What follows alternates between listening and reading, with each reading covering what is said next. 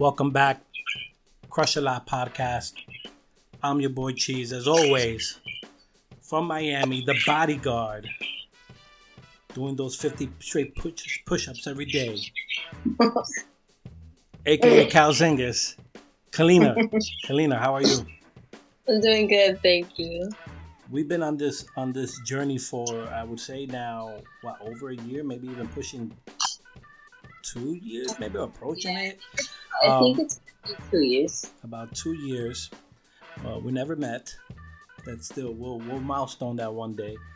But one of the things that we anyone who listens to the show knows we love we love production and all types of production in hip hop. The process of it, how people do it. Everyone, that's one thing we talked about a lot recently. Is everyone does things differently, um, and that's an interesting process. Almost about a year ago, we dropped one of an episode that we're both very proud of, and that was highlighting Stu Bangas, Bam Beats, and of course V Don, and really talking about production and highlighting some of the producers who are doing great work in hip hop and really paying homage to production and how important it is, and not to overlook what production means in the in the game of hip hop and just to people in general.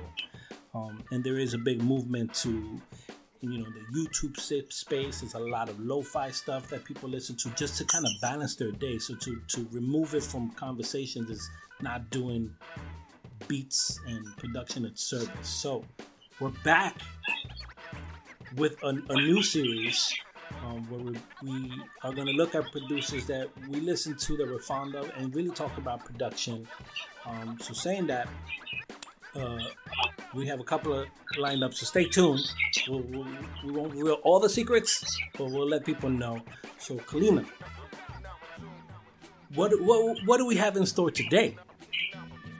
I don't know. I think I'm just mostly curious because I think that, you know, Eloquent has done already so much work for such a long time. You kind of want to see where he's at, like in the next, you know, phase of your work. Like, what mostly at this point gets you going since you've already been doing this for so long. Anyways, like, what is it that usually just keeps you making music? Um, I mean, I guess the uh, the easy answer would be uh, the money. I mean, I, I, I mean, but is that is, but is that's not bad though? I mean, that could be easy, but it's not bad. That's Yeah. an incentive to just. no. I mean, don't get me wrong. It's always it's always about the music first and foremost. I mean, I uh, I told myself when I started making beats some I don't know, 15 years ago or however long it's been that you know I, I do it for me first and foremost. Um, I you know when I first started using Fruity Loops, I never thought that you know anyone would give a damn what I do. Um, I, I definitely didn't think that I'd have all of these instrumental records out. Um, but honestly, it's uh, it's kind of like therapy, and I know that sounds really cliche, but you know, it's it's, it's expression, and you know, the fact that I can kind of do that for me, and you know, and there's a few companies, a few labels that uh, that want to release it uh, to the world. Um, you know, it's it's a it's a win-win. It's a plus. Do you do you collab with any other artists from the states like frequently? Um, well, interestingly, um, like when I first kind of really started to put my uh, foot on the pedal, I mean, I was mostly, you know, just trying to slang beats to, you know, who whoever wanted to beat, and, you know, and I was trying to like ask folks like, "Yo, man, can you hit me with like fifty dollars for this beat?" And motherfuckers were hating, like, "Nah, man, I, I can't afford it, man. I got." I got my child support to pay, my, my, rent's due, yada yada yada, and um, you know, I kind of just got frustrated with it after a while, and that's kind of what led me into mostly the instrumental stuff. Um, but really, I got I got a handful I got a handful of folks, or kind of like a circle of folks who I I like to work with um, regularly. And in every record I do, I always try to reach out and you know work with someone new. Um, I guess without getting into too much detail, the next the next record, I'm you know I'm trying to do some more some more stuff with um, uh, with other artists, but uh, for the most part, I've kind of just been focusing on myself. When it's interesting, your your projects are interesting. Now we have a little kind of answered the question I had a little bit in my head, where it's like the production and how you do and who you work with in terms of creating that. It always seems obviously there's a symbiosis relationship between MCs and producers, but it almost takes away from the producer because the music is there to highlight the MC, right? There's always this this um, painting of pictures that is is is almost famed by the wordsmith MC, and the producer is always in the background. Where you take a different approach, where it's like, okay, if I'm not going to collaborate with you, make this robust for all of us, I'm gonna produce this music that is instrumental, that has ups and downs and, and stories within its own uh, scope. How much? How is is that difficult to produce versus I'm just gonna make a beat for someone, or is it? it how is that a challenge in thinking about an instrumental journey that you're trying to create for the listener? I mean, it, it's um, it's definitely a different like process. I mean, I can I can make beats and you know, which might just be a simple eight bar loop and you know, and I'll, I'll listen to that shit. The homies will listen to that shit and it's all good. Um, but certainly when there's rappers and especially singers involved, um, you know, you definitely have to sort of approach it a different way. Um, I mean, the way that I kind of construct a lot of my instrumental records you know, I I try to do them in a very like adventurous sort of way, you know, which kind of like builds into it and and sometimes it, it doesn't really work if uh you know if someone's rapping over it and I've got 12,000 different things all happening in the background, you know. Um, you know, and sometimes literally just just less is more, you know. Like I've sent beats you know some of like my favorite personal productions to some artists, and they're like, eh, it, "It's alright."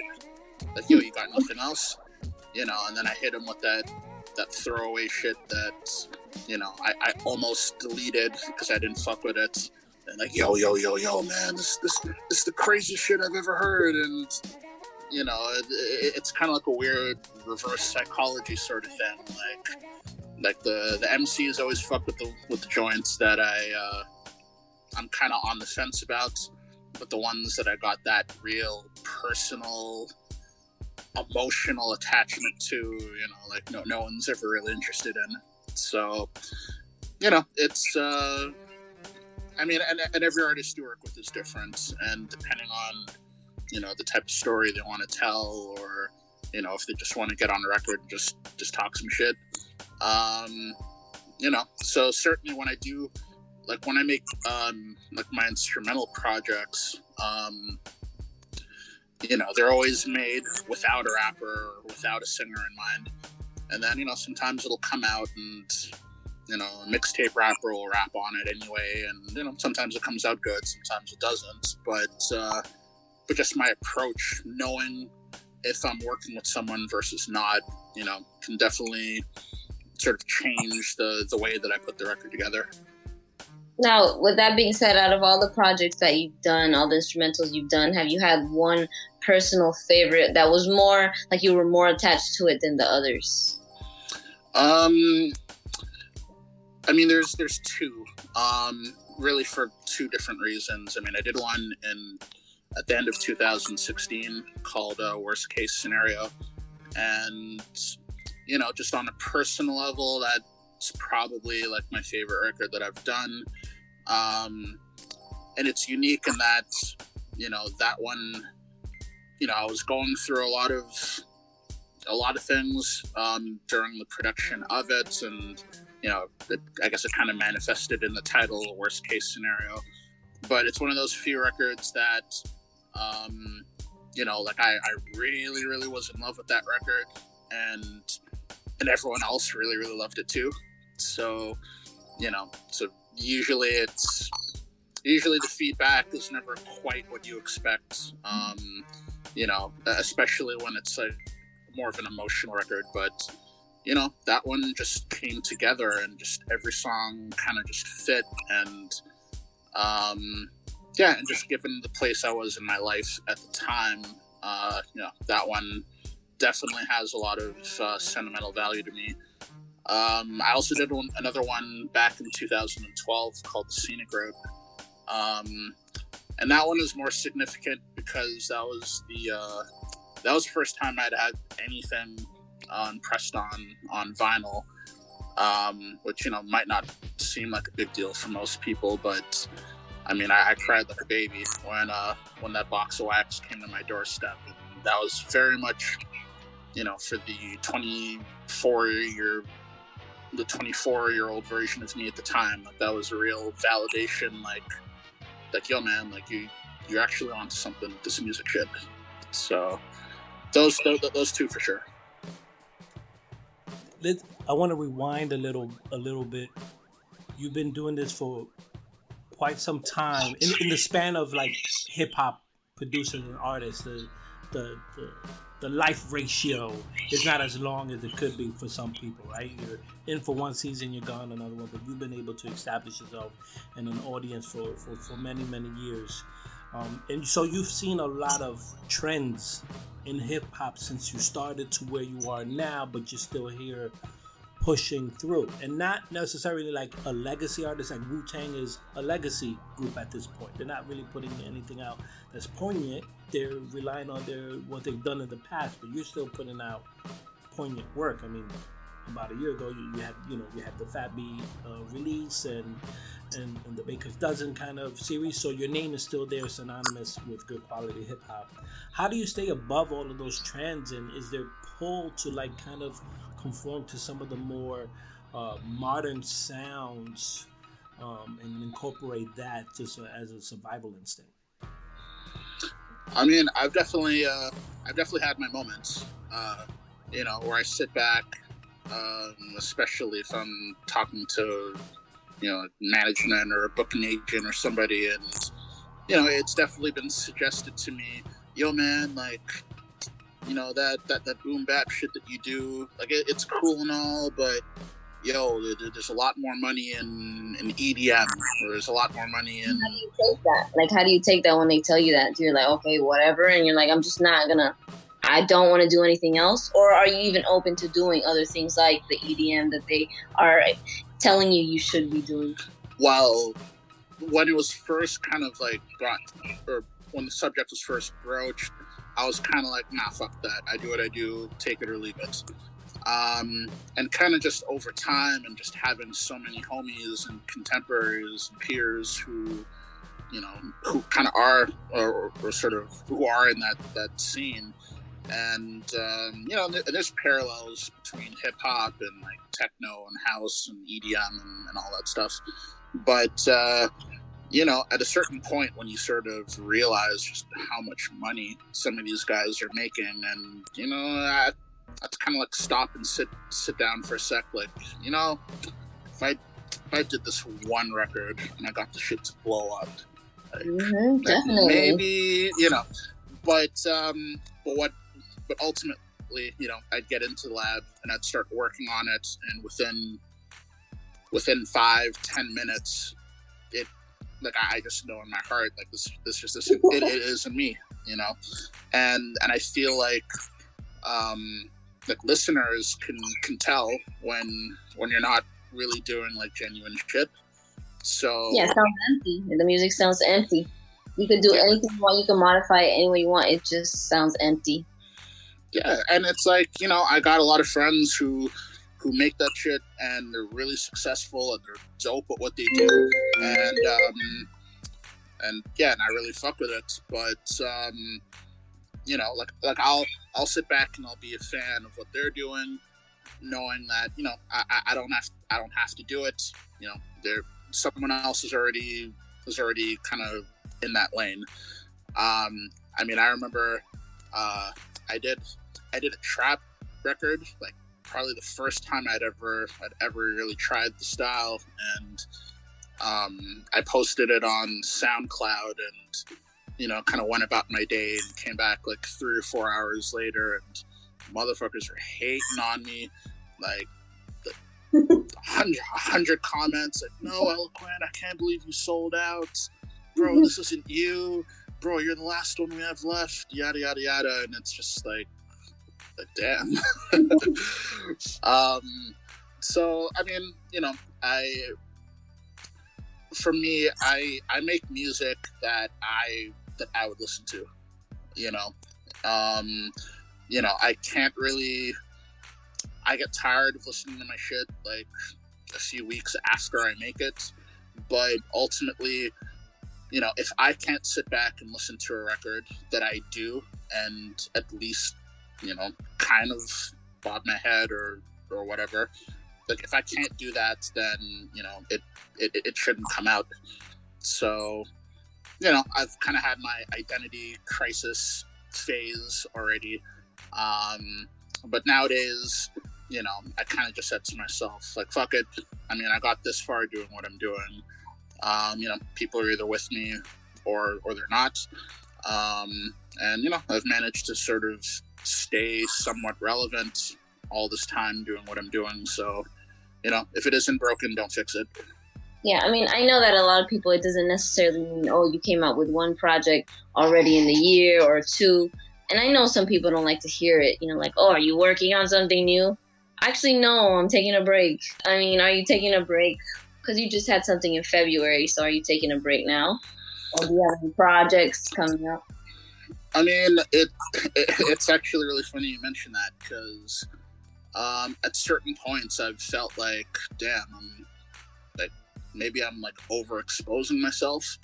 Um, and you know, like I'll put out a record and then I kind of just say to myself, all right, I'm I'm just gonna take a beat vacation. I'm just not. I'm not to worry about anything until next year or 2020 or whatever. And then, you know, right when I make that declaration, you know, someone hits me up with a, a really interesting project or idea or record that they want to do. And next thing I know, I'm, you know, committed to like four different records, you know? Um, so I don't know. It's, it's hard to stay away sometimes um, you know, in between every record that I do, I try to just not make beats at all for like a month or two, just to, you know, sometimes you need time away from things to sort of miss it and appreciate it. Um, so while my wife doesn't like know, that theory, yeah, I i'm leaving for a few weeks. I'll be back, but she's not happy when I say that. Yeah, I mean, you you, you kind of have to, and um, you know, so I'll, I guess, without getting too in depth, I mean, I've got three or four projects that that I'm sort of committed to, but but the thing is that they're not they're not set to come out for for a while. So, you know, I I'm trying to avoid, you know, putting out like five five albums in a year because um, it's kind of hard to convince people to to buy a record after the first or the second one. You know, that just came out two months earlier. But um, but you know, I, am always I'm always working on something. I mean, I'll have at any given time, I'm always working on some form of project. You know, it might not come out this year. It might come out the end of next year, or maybe even 2021. But you know, there's there's always music to be made, and I never really decide what I want to do with half of the beats I make until much, much later. So, you know, you kind of just keep stockpiling them and then figure out what. I mean, yeah, it makes sense. I mean, we wouldn't want to see like certain people overexposed anyway, because it, it gets boring and it gets tiresome, and then you're like, okay, well, I don't want to listen anymore. Like, well, yeah, I mean, it's but it's it's interesting because some I guess some folks can kind of like get away with it, and you know, like like Knxwledge can. I, I remember a few years ago that fool was putting out literally, literally like thirteen albums a year. Um, like dude's Bandcamp, like I was getting those email notifications like like twice a month, like rap tapes volume twenty seven, you know, and you know, and, and it's and it's all good and, and it works. But I mean, you know, those are like mostly like really short records. so you know, like some some folks can can sort of pull it off, and you know, it kind of plays into his like aesthetic. The guys like him and like Madlib. Um, yeah, but for someone like me, I'm really trying to do a little more of like a less is more approach. So, Can, do you remember the first track that you sampled? Like the one that you practiced on? Like, how do I do this? How do I figure this out? There's always that one record that we feel we could flip when we hear it. When I like, I this one record I've been working on for a few weeks now, trying to get it the way I want it to sound in my head. But I don't have the technical skills to know how to do it, and I'm too prideful to ask people how to do it. I kind of like the process trying to figure it out. But I know why that record's important to me. Um, is there a record? Is there? Do you remember the first record you started messing with to kind of get the sound that you wanted? Um, like the very first one, I don't know. It was just some some random like jazz jazz song that um, I sampled off of like some music CD that I I picked up from like my college library or something like that. Um, and like uh, I literally had no idea how to make beats or anything, and and I didn't even really know sampling was kind of a thing until like much later on into like my beat making. Um, but I'll say the first the first record that I remember sampling that I can like name and have off the top of my head, um, it was "Me and Mrs. Jones" by Billy Paul. Um, I must have sampled that song on like four different beats at the time. so it was kind of practice though, you know, because you you try to reflip it like three or four different ways and you know see how creative and, and different you can get. Um, I mean, it's probably. I mean, I think I've got that beat somewhere on my computer. I mean, I'm like I thought. I thought I was like DJ Premier at the time when I when I flipped it, and it obviously didn't age very well. But you know, yeah, I was literally like 14 years old or something like that. Okay, all right. Just for a second, like just for this year alone, is there any one project that you totally dislike? Like you happened to listen to it and it was terrible. Uh, as far as terror, I mean, I, I don't It's know if. I can go so Yeah, far as to say terrible. terrible. I get the I get the heat around here, so it's okay. Just blame me. I get the hate mail.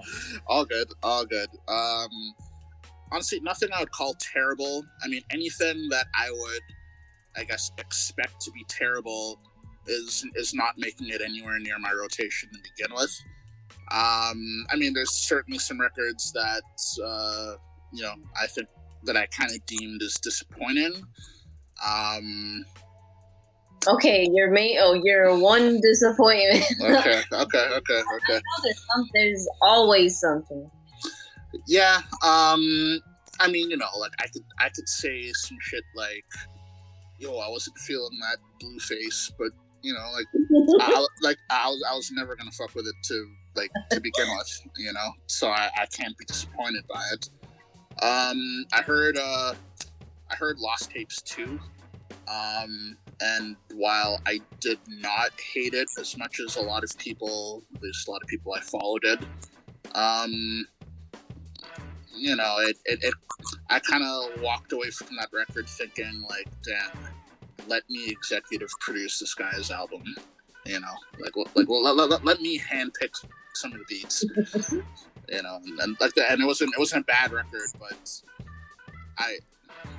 I, I, I, I don't know why I expect so much from Nas, but mm, you know, If you're new to the show, thank you for checking out the Question Out podcast. Consider subscribing, leaving a comment, letting other people know. But most importantly, hit the links, below and get to get to know Eloquent and the catalog. It's rich, it's dense, there's a lot of uh, to listen to. Um, if you need to, uh, if you need a starting point, just check out the latest release of Blessing in Disguise or the Baker's Dozen series is always they're always all solid. Um, so that's a good entryway and go go digging in the back catalog. There's a lot there to really really vibe with. Um, and that's the best way to help the show. And consider buying it. I mean, if you got streaming services, go ahead. But if you want to buy it, buy it. Um, help the artist as much as you can. Share, like, tweet, and all that stuff. Gets people out there. Clean Kalina, any closing questions? I'm not going to ask the regular questions because it's been banned. Thank God. It's been banned. Bring the heat, yo. Bring the heat. I want that smoke, yo. Oh, you no, see? you really don't. The most annoying question ever. Everyone don't want to hear it. it ever again. Everyone loves it. They know it's coming. They expect it. Um, that's, what's, that's what's up. Crush a lot podcast. Eloquent Calzingas Kalina. Catch us on the next episode. We have uh, Q3 and Zumo uh, for the producers series, and we'll catch you on the next one. Peace.